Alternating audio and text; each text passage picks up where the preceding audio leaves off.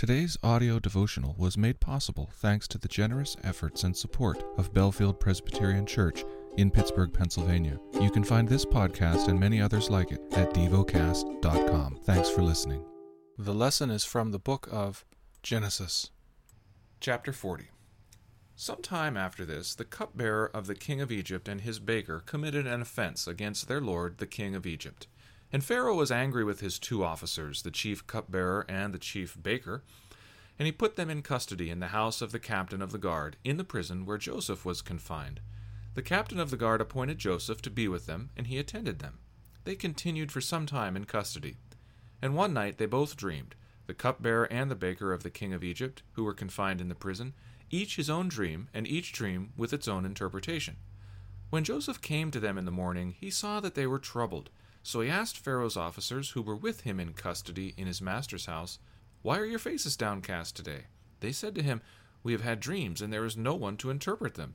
And Joseph said to them, Do not interpretations belong to God? Please tell them to me. So the chief cupbearer told his dream to Joseph, and said to him, In my dream there was a vine before me, and on the vine there were three branches. As soon as it budded, its blossoms shot forth, and the clusters ripened into grapes.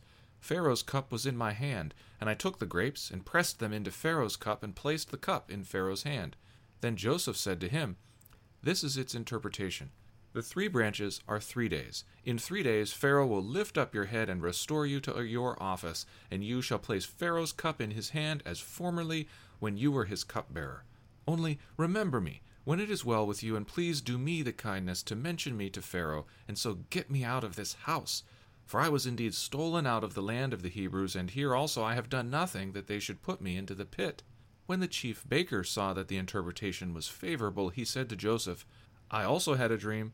There were three cake baskets on my head, and in the uppermost basket there were all sorts of baked foods for Pharaoh, but the birds were eating it out of the basket on my head.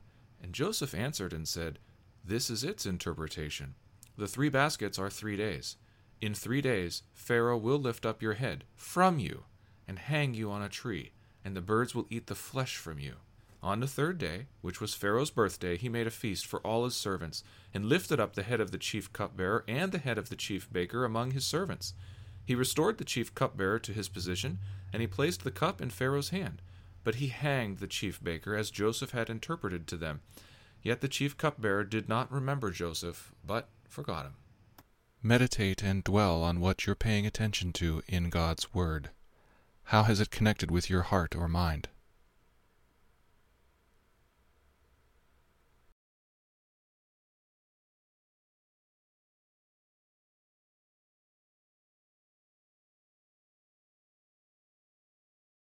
Pray to God freely about what has moved you today.